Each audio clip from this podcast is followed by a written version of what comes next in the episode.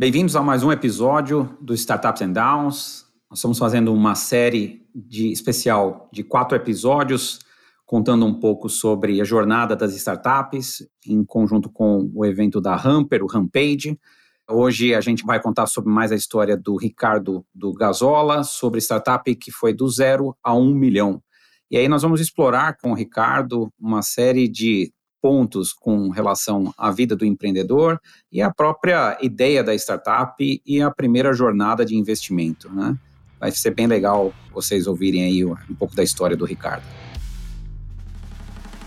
Startups and Downs é o podcast que destrincha os temas que fazem parte do dia a dia de quem empreende e explora em profundidade tópicos mais sensíveis que nem sempre são contados nos livros, nas notícias ou nas histórias de sucesso de grandes empreendedores e empreendedoras. A explorar esses temas, convidamos pessoas com conhecimento de causa e que estão dispostas a aprofundar nas histórias de sucesso e fracasso, nas conquistas e derrotas, seus acertos e erros e principalmente os aprendizados gerados com isso. Ou seja, vamos sempre buscar fazer jus ao nome do nosso podcast, explorando os ups and downs da jornada empreendedora. Sempre presentes estaremos eu, Ricardo Corrêa, empreendedor há 10 anos e atualmente fundador e CEO da Hamper. E eu, César Bertini, empreendedor em vidas passadas e atualmente investidor de startups pela Smart Money Ventures. Fala galera, estamos aqui para mais uma transmissão do Rampage, para a trilha especial aí do Startups and Downs, onde a gente está contando um pouco da cronologia né, que uma empresa passa a gente está aqui para fazer a primeira etapa e para isso a gente convidou o Ricardo da Gasola, que vai nos contar um pouco como que são ali os primeiros anos da startup, né? A construção dos primeiros processos de marketing, vendas, contratações, passagem de bastão de founder para esses times que vão tocar o crescimento da receita dali para frente. Ricardo, se apresenta aí para gente quem é você, quem é a Gasola. Legal, Ricardo, obrigado pelo convite, prazer estar aqui. É, eu sou Ricardo Lerner, sou fundador do Gasola, sou formado em engenharia de produção e trabalhei a vida inteira em logística e suprimentos, né, em empresas de grande porte. E aí eu, eu tomei uma decisão de empreender muito para virar minha vida de cabeça para baixo, né, e, e aprender um monte dentro desse mundo. O Gasola é uma empresa que conecta empresas que possuem frota, majoritariamente transportadoras, com postos de combustível. Por quê? Bom, o caminhão ele tem que abastecer né, é, para fazer o transporte de, de mercadoria. E ele, quando ele vai abastecer no posto, é muito comum os motoristas usarem uns cartões de frota. É um tipo um vale refeição, só que é um vale combustível. O grande problema é que toda vez que o motorista paga o combustível com esse cartão, o posto perde aproximadamente metade da margem da venda dele. E aí, na hora que a transportadora vai tentar negociar um desconto com esse posto, afinal de contas, o combustível é o principal custo dessas transportadoras, ela não consegue, porque o, o posto, que é o parceiro de negócio dela, já está com uma margem totalmente apertada. Mas mesmo assim, essas empresas continuam usando esses cartões de frota porque elas precisam ter uma gestão de consumo e uma gestão de financeira. E é exatamente isso que o Gasola faz. A, a, a gente conecta esses dois pontos com uma plataforma digital para que eles possam fazer negócios diretamente sem essas taxas dos cartões e, consequentemente, conseguem negociar mais descontos para a transportadora sem prejudicar a margem de venda do posto. Boa, obrigado, Ricardo, por estar conosco aqui. Deixa eu puxar então a nossa primeira pergunta aí, né? Como a gente está falando de startups que foram do zero a um milhão de ARR, né? Bacana é entender lá o, o clique, né? Ou seja, o que, que te levou a sair lá da empresa que você estava, né, ou a posição que você tinha e abrir mão daquilo, daquele conforto e falar vou empreender, né? Quais foram os seus motivadores ali? Legal. Eu fiz a minha carreira inteira uh, dentro da Ambev, é uma empresa que eu putz, sou extremamente grato por todo o aprendizado e toda a experiência que eu tive lá. Afinal de contas, ela mais do que me ensinou, ela formou também o meu caráter profissional. Né? Uh, e depois de quase 10 anos trabalhando na logística, minha última posição era gerente corporativo de projetos logísticos, eu queria muito virar minha vida de cabeça para baixo e começar um negócio do zero, né? E No caso do Gasola, foi até simples o início do, do, do projeto, porque, bom, como minha última posição era gerente de projetos, né, eu tinha lá um monte de umas cinco ideias na cabeça do que, que a gente poderia uh, fazer uh, de, de, negócio. Né? A gente optou pelo Gasola porque a gente entendeu que o maior custo das transportadoras estava relacionado ao combustível, né? E que era algo um problema que todos viviam, né? Então, e como a gente também tinha muita consciência do mercado, foi aí que a gente decidiu iniciar. Mas foi principalmente uma decisão pessoal de vida de novos desafios. Ah, quando você olhava para o mercado de startups, né, e todo mundo vê as notícias da startup, você sempre teve vontade de olhar e falar, cara, quero empreender em alguma coisa? Ou foi muito mais de você ver a necessidade daquilo que você já estava trabalhando, que era a sua especialidade? Eu sempre achei muito fascinante a nova economia, né? Eu lembro, nunca vou esquecer, quando em 2013, 12 ou 13, eu, eu descobri o Waze. Eu achei aquilo incrível, como que os negócios estavam uh, mudando, né? Não eram mais coisas que você precisava de máquinas, ou de terrenos, ou de produtos físicos. Você conseguia atingir um valor uh, a nível mundial com, com tecnologia sem sair uh, do seu escritório, né? Teoricamente. Uhum. Uh, uh, e aquilo me fascinou muito. Então, desde sempre, eu sempre fui muito próximo de tecnologia. E vendo tudo como estava mudando o mundo, eu tive muita vontade de estar tá no meio disso, né? E, e, fazer parte dessa mudança digital que, que a gente ainda está sofrendo, mas sofreu muito, né? Sofreu no sentido positivo, nesses últimos cinco anos. Legal. Quando você começou, ah, provavelmente você foi primeiro, ah, preciso alguma coisa de tecnologia. Você não é uma pessoa de tecnologia, né? Como é que você se virou com essa questão de tecnologia? Você se educou? Você foi ler algum livro? Como é que foi essa primeira jornada para você se preparar para criar uma startup, que botar a ideia no, no né, para funcionar, ter os primeiros cheques assinados, os primeiros clientes, né, escalar processos. Como é que foi esse primeiro passo ali seu? Bom, primeira coisa que eu fiz foi, primeiro, bater muito papo, no meu caso, com donos de postos e donos de transportadoras. É meio clichê o que eu vou falar, mas o Excel aceita tudo, né? E a única certeza que eu tenho é que tudo aquilo que a gente planejar vai dar errado e a gente vai ter que mudar na prática. Então, o primeiro passo do Gasola foi ir para postos e ficar sentado ouvindo muito e conversando muito com motoristas, freitistas, donos de transportadoras e postos. Feito isso, no momento que a gente conseguiu criar uh, um MVP perfeito, o que é um MVP perfeito? A gente fazia tudo no e-mail, tá?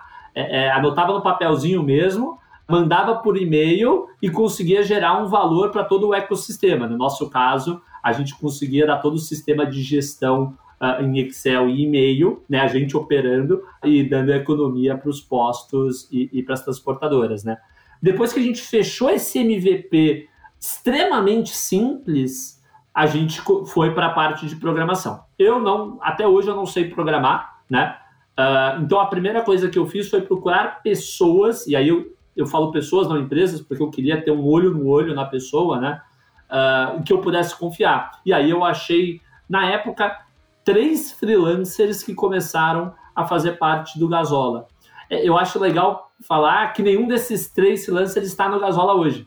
Um deles, inclusive, cara, eu tive que trocar em um mês porque prometeu e não entregou.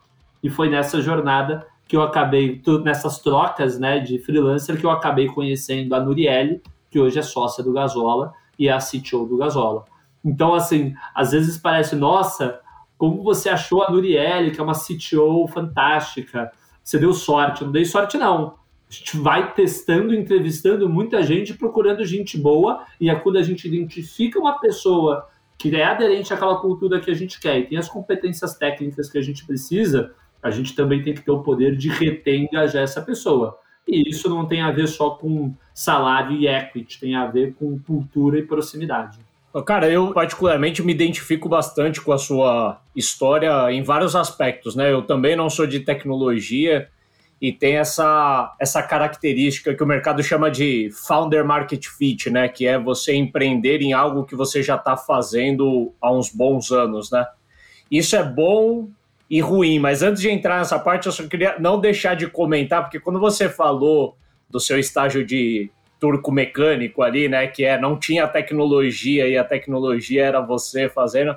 Deu uma saudadezinha, né? Aqui na, na Hamper a gente chamava de desenvolvimento molecular.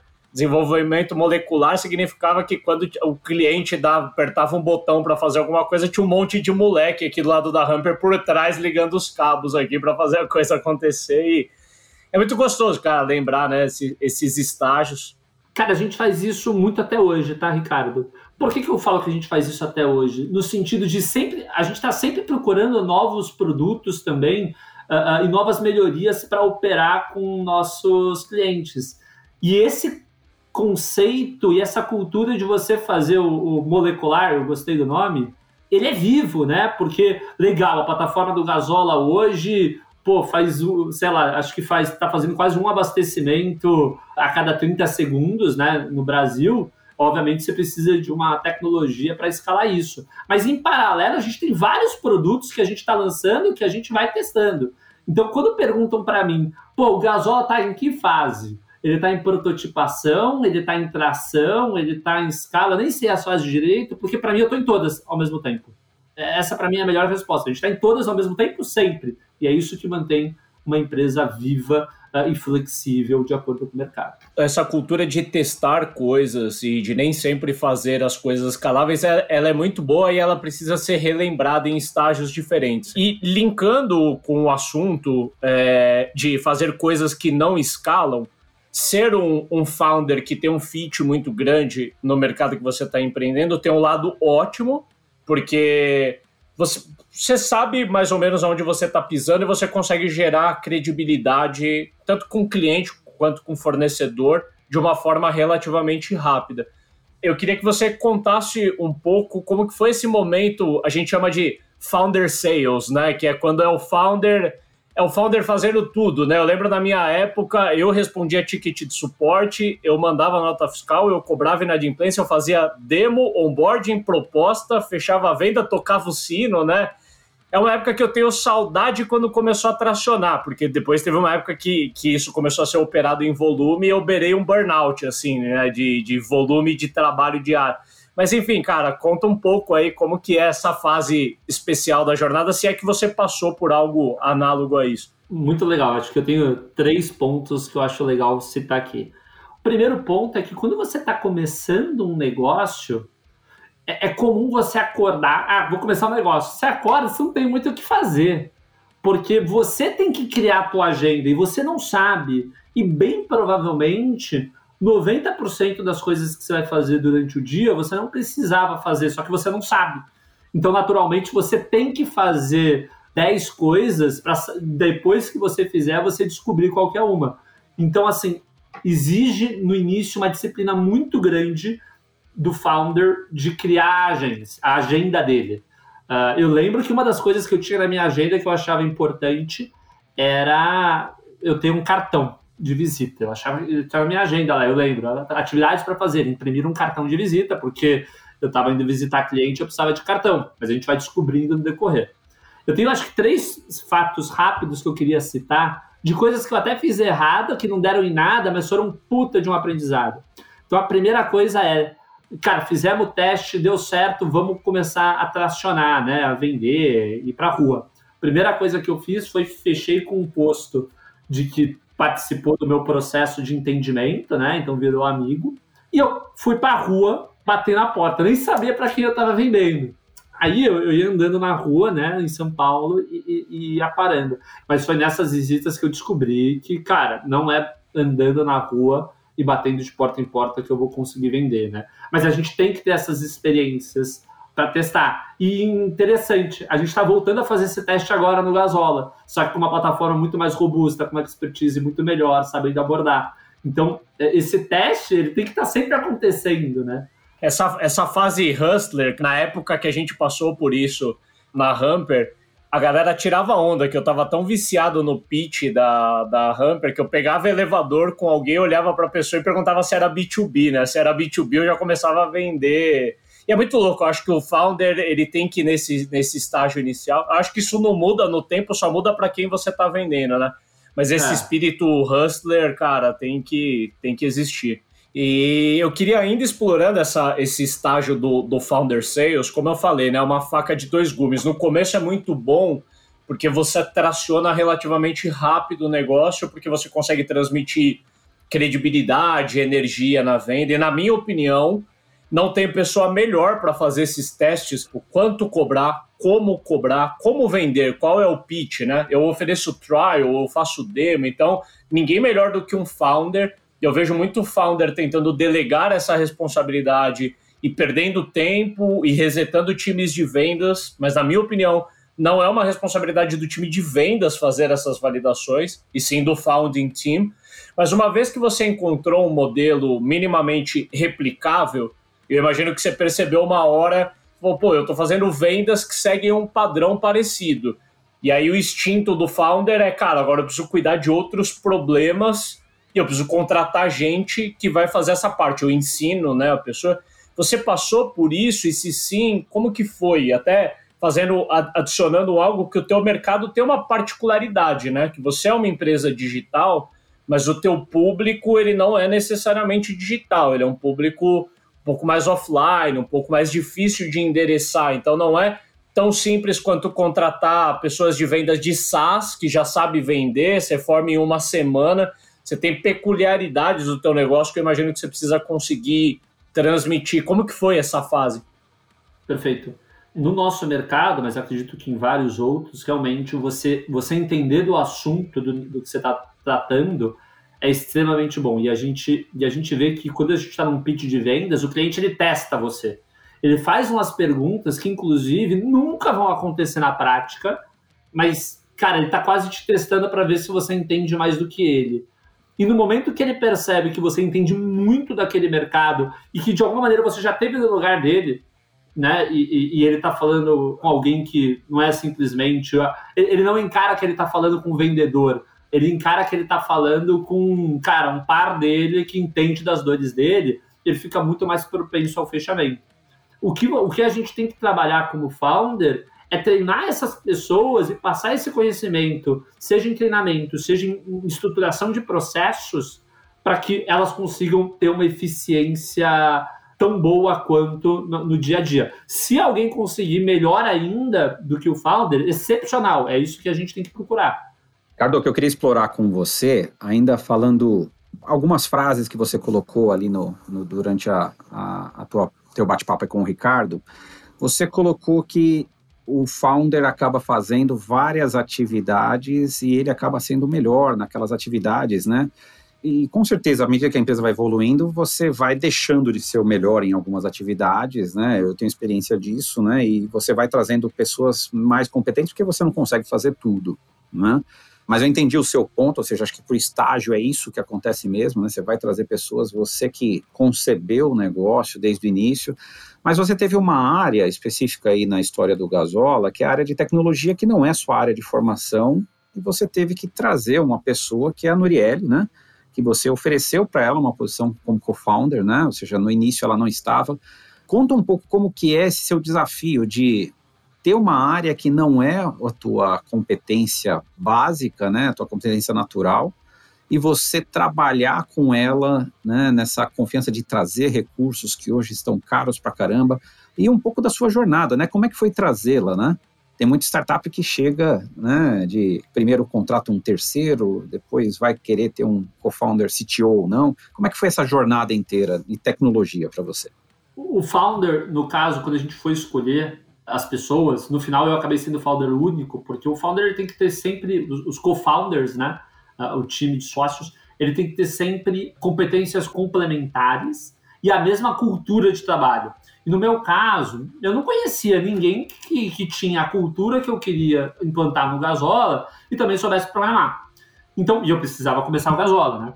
A gente chegou até a fazer algumas reuniões com algumas soft house, mas rapidamente a gente não foi para soft house por dois motivos.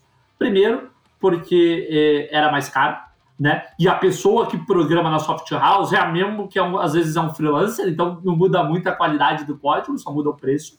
Mas a principal foi eu queria conhecer gente, gente olho no olho, gente para saber quem eu podia confiar.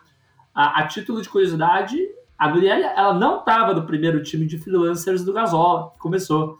E aí a gente foi, foi muito conhecendo essas pessoas. Eu nunca vou esquecer da Muriel, um dia que ela ganhou muito a minha confiança. além de programar super bem, entregar nos prazos, putz, o dia que o Gasola, com um mês, caiu uh, do ar por mineragem de Bitcoin na AWS, eu não fazia a menor ideia de como isso, nem sabia o que era mineragem de Bitcoin, né?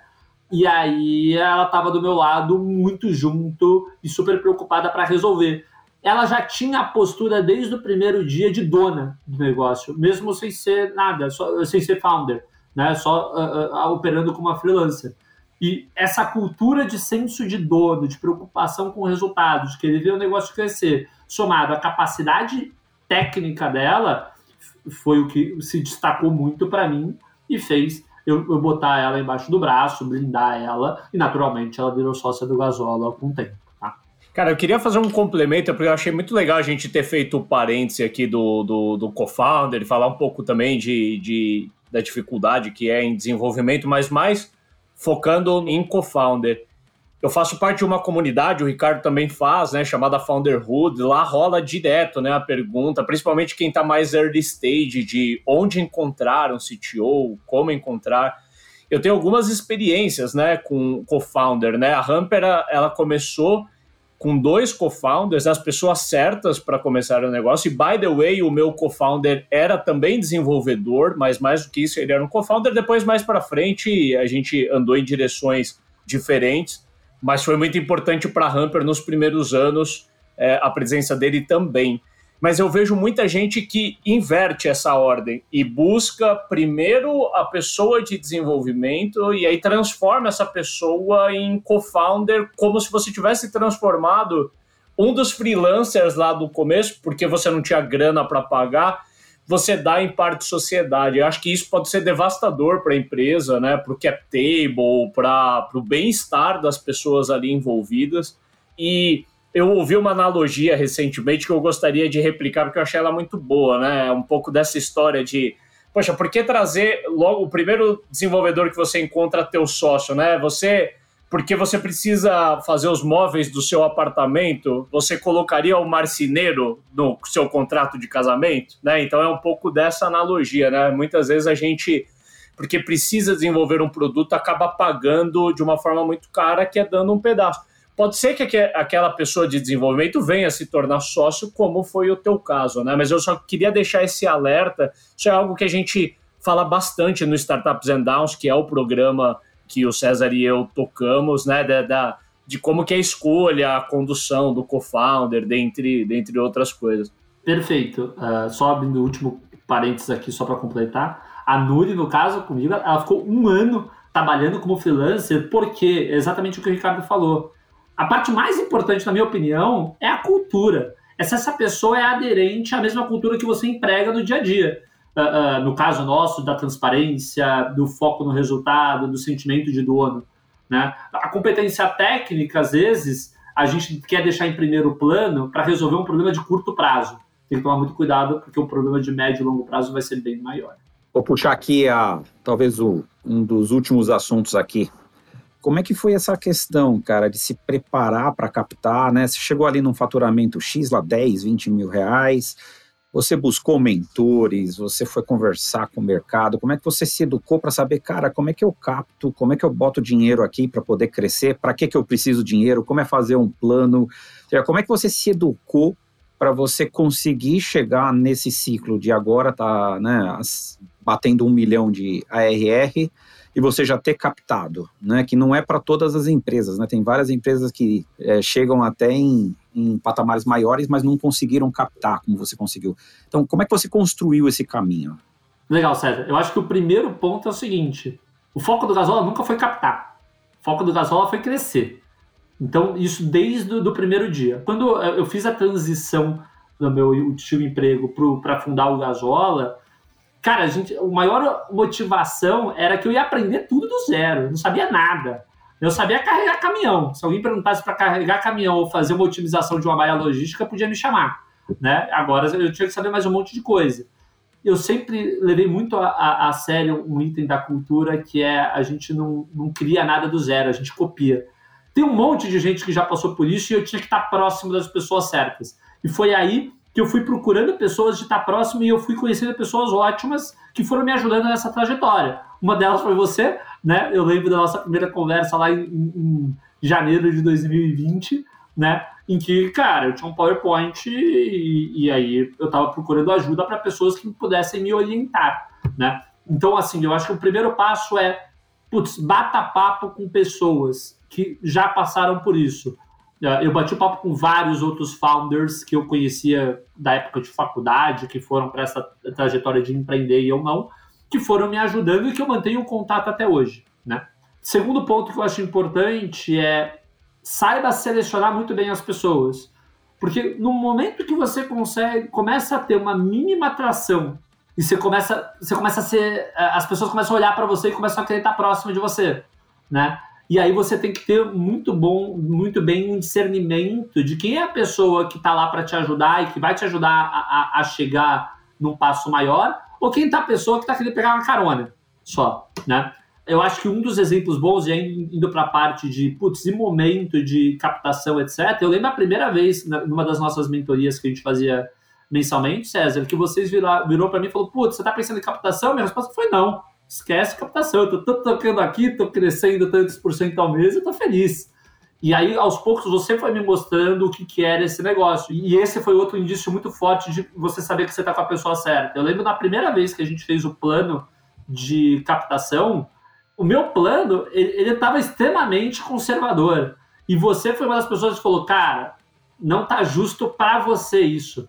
Para Smart Money, no caso, que foi quem fez a captação liderada por você, é, é, se eu for pensar assim, a curto prazo, preto no branco, era ótimo. Você ia conseguir investir com um valor menor, com a mesma grana, você ia pegar um percentual da empresa maior. E aí você foi me ensinando, não, cara, não é assim, senão você vai ter um problema lá na frente. Isso é pouco para você captar, você tem que captar mais, esse percentual não é justo, tem que ser menor, tem que ser maior, e etc. Então você é muito importante o founder ele sentir essa, quando ele não tem esse conhecimento, ele procurar alguém que tenha.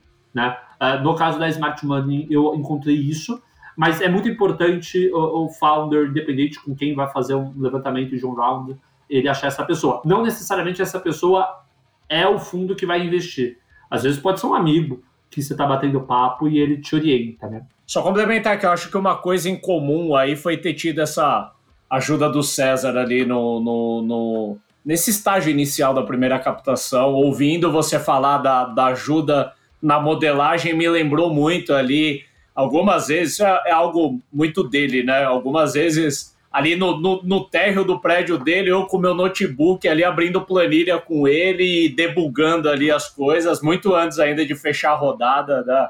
Saudades desse tempo aí. É, eu também acho que é uma coisa muito específica do César.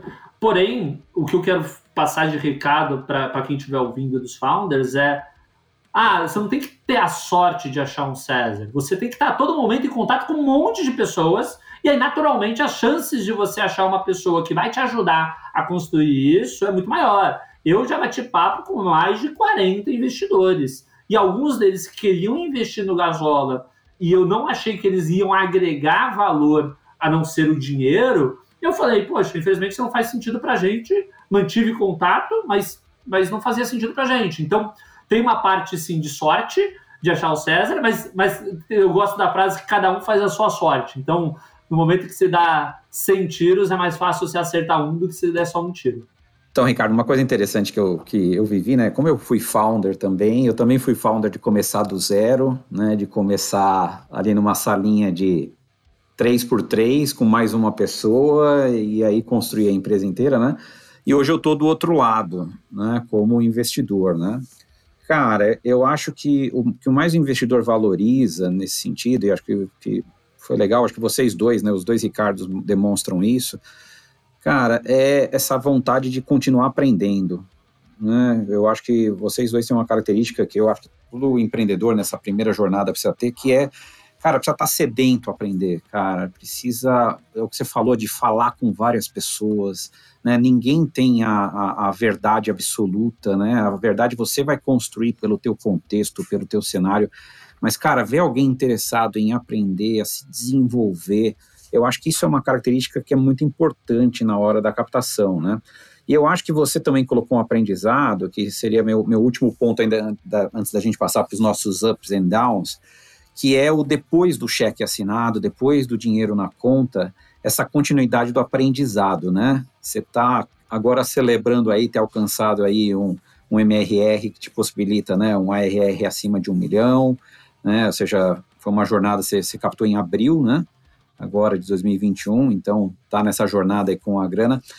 Cara, o que, que, tem sido de mais interessante nessa jornada? Que eu vejo você com muita gente agora, trazendo muita gente. Quais são esses desafios que você está vendo a partir de agora, além de saber usar o dinheiro que você compartilhou, né? O que, que você está vendo mais de desafio a partir de agora? Continua essa pegada ainda de aprender muito, né? Acredito, né? Mas quais são as outras questões que você está mais pegando hoje? Eu acho que, assim, até a captação da grana, putz, Ricardo fazia tudo. Tinha lá três pessoas que ajudavam, mas eu sabia de cada e-mail que saía do Gasol. Depois da captação, da gente aprender, é só replicar aquilo que o Ricardo fazia no Gasola. Então, poxa, botando pessoas, treinando pessoas para executarem os processos que já existiam para eles irem tracionando. Só que chega no momento, agora que a, gente está no, no, ARR de um milhão, a gente quer chegar logo nos de 10 milhões, né? E aí a gente começa a repensar muito o que a gente vai ter que fazer diferente, porque não é simplesmente você sempre a mesma coisa, né? Ah, beleza, vou continuar controlando todo mundo, ensinando todo mundo como fazer as coisas e as coisas vão crescer. É, o negócio ele começa a ganhar uma proporção que você não tem mais braço para estar tá ciente do que está rolando. E aí, eu, eu para mim, a coisa mais importante, eu já falei algumas vezes aqui, mas eu repito, é gente, gestão e cultura, né? E cada dia mais eu vou fortalecendo cada vez mais a cultura do Gasola, reconhecendo as pessoas para que elas ganhem pista e virem, tenham um sentimento muito de dono daquilo que elas fazem, né? Então, isso para mim é o que vai levar o Gasola a atingir um ARR de 10 milhões em alguns anos. Animal, cara, eu acho que, sem dúvidas, é um pouco do que a gente está transmitindo aqui no Rampage e no Startups and Downs com esse especial dos estágios da empresa é, é o quanto muda, né? O que a gente conversando aí com os founders dessas operações percebe, né? Esse desafio de passar o bastão do founder para o primeiro time, depois nesse estágio de 1 milhão a 10 milhões vem um desafio de formação de lideranças e construção de times maiores, né? Até que chega no estágio que é, é M&A e outras, né? Para cada estágio você tem um, um desafio diferente cara, para a gente conseguir concluir, e é um, um ritual nosso aí do Startups and Downs, fazendo jus ao nome, queria te perguntar assim, né? Você falou de várias etapas, né? Como você empreendeu, construção de time, encontrar co-founder, captar. É, que você falasse um up, ou seja, algo que você acredita que deu muito certo é, em qualquer um desses estágios, e um down, algo que você aprendeu talvez a duras custas e teria feito diferente agora com, com o benefício da, do aprendizado. Show, Ricardo. Legal. Então, primeiro falando de, de acho que alguns ups que eu, que eu quero destacar aqui, né? Uh, o primeiro deles, putz, eu acho que a gente sempre teve muito próximo de potenciais investidores, e a gente até hoje. A título de curiosidade, eu mando até hoje para 100% das pessoas que tem potencial de sinergia com Gasola em algum momento, um reporte pelo WhatsApp é, mensal, né, de como estão os resultados. Porque, cara, o investidor, é, é, meio clichê isso de novo, mas o investidor, meu, ele, ele não vai apostar, ele quer ter segurança, é isso que ele procura. E se você está conseguindo mostrar ações bonitas e o um número crescendo, naturalmente isso vai gerar credibilidade e confiança, e naturalmente, na hora que você precisar fazer uma captação, você já vai estar próximo. Isso a gente já faz isso no Gasola. Ah, captamos em abril a, a rodada com a Smart Money. Uh, em maio, a gente já estava mandando reportes para outros. E a gente teve já fundos que falavam, não, eu quero investir. A gente falava, não, ainda não, mas eu vou te manter informado pelo reporte para na hora que eu precisar eu abrir. Então a gente tem essa segurança de na hora que a gente for ter que abrir uma captação. Né? E, e aí a última coisa, uh, uh, outro ponto do, do UP, é, putz, a gente é extremamente focado no Gasola em operações e atender bem o cliente. E é por isso que a gente tem churn zero e isso acabou se tornando o nosso maior canal de aquisição uh, de indicações de clientes, né? atender bem o cliente. E ter a pessoa certa é, e se manter cercado de gente boa com calma. Com calma é, às vezes a pessoa parece excepcional no primeiro mês. Né? A gente tem que tomar cuidado e controlar a ansiedade para não atropelar e botar a pessoa para dentro como sócia do dia para noite. Né? então, para mim, um dos ups é o caso da Duriel, que a gente soube trabalhar e analisar muito bem. Tecnicamente, eu ainda pedi opiniões de outras pessoas que entendiam tecnicamente para avaliar ela e aí, naturalmente, uh, uh, a gente acertou muito na pessoa. Né? E falando aqui dos downs, eu acho que tem dois pontos principais. O primeiro é, cara, quando a gente fez a captação em abril, a gente ficou de um bom tempo sem usar muito esse dinheiro, muito com receio, porque a gente não sabia usar. E aí a gente sofreu bastante provocação do César, foi ótima, de, de nos direcionar mas às vezes não é direção, não. Isso aí é, é, é direção que a gente precisa, é, é racional, né? cultura, é emocional você saber lidar com essas situações. Legal que a gente entrou no trilho agora, mas querendo ou não, a gente acabou podendo ter entrado no trilho quatro meses antes, né? Uh, e outra coisa que natural foi uma consequência disso, né? É uma questão de delegar para o time, porque, cara, a, a, quando você cria uma empresa, é um sentimento como se tivesse, para mim, né, eu não, eu não, tenho filho, acho que vocês dois têm, vocês podem falar melhor, mas para mim é um sentimento como se eu tivesse um filho. Por muito tempo, uh, uh, a gente tinha suporte 24 horas, mas suporte 24 horas era eu. Já uhum. atendi telefone sonâmbulo e fiz atendimento sonâmbulo sem nem perceber. Isso naturalmente vai te desgastando muito. Então você ter o, a capacidade de fazendo analogia de saber entregar, às vezes, o, o bebê teu para babá. Às vezes, para você poder tocar outras coisas. E não é que a babá, a babá vai cuidar super bem, mas você tem que tocar várias coisas em paralelo, uhum. né? Até para a criança crescer com saúde e você também crescer com saúde, né? Então, é, esse foi um down importante do, do Gasola.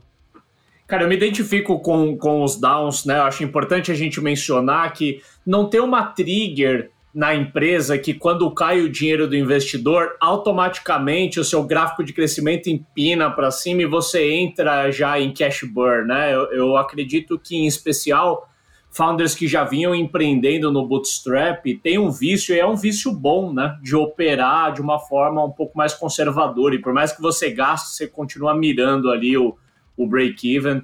E a questão de delegar também, eu também me identifico, mas na medida que a gente cresce e, e, é capaz de atrair pessoas boas, a gente vai conseguindo se cercar, vai ver esse estágio do, do 1 para 10 é muito característico disso, né? De encontrar pessoas e ou formar pessoas que vão mandar muito melhor do que a gente em finanças, tecnologia, vendas e por aí vai.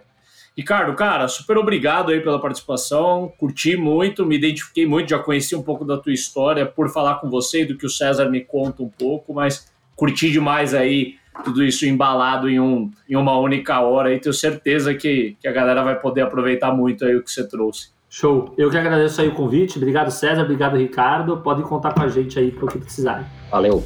Valeu.